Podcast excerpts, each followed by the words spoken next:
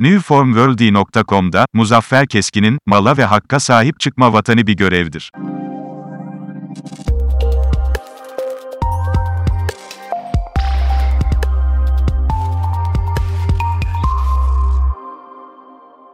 Başlıklı yazısını dinliyorsunuz. Zaman zaman malına sahip çıkmak deyimini kullanırız. Bir insanın reşit, yetişkin, mükellef ve hatta normal insan sayılabilmesi için en temel özelliklerinden birisi sahip olduğu mal varlığına kısaca malına sahip çıkabilmesidir. Hatta İslam dininde malını korurken ölen şehit hükmünde sayılır.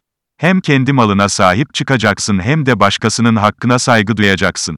Biri olmadan diğeri mümkün olamaz. Bugün, demokratik bir toplumda yaşayabilmenin en büyük garantisi olan seçimlerde oylara sahip çıkabilmek de en değerli malına hatta varlığına sahip çıkmaktır.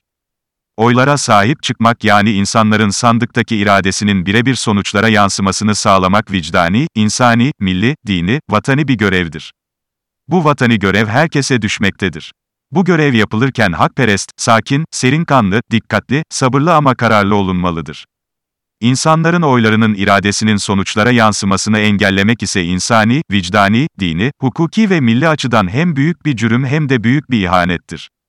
Demokrasi Allah'ın bugünün insanlarına nasip ettiği en büyük lütuflarından birisidir.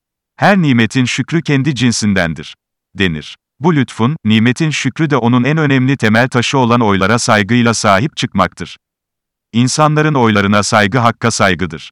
Millet iradesine en derin saygı ve selamlarımı sunar ve adil şeffaf bir seçimin milletimize mutlu sonuçlar getirmesini dilerim. Allah'a emanet olunuz. Esen kalınız, diyor Muzaffer Keskin newformworld.com'daki köşesinde.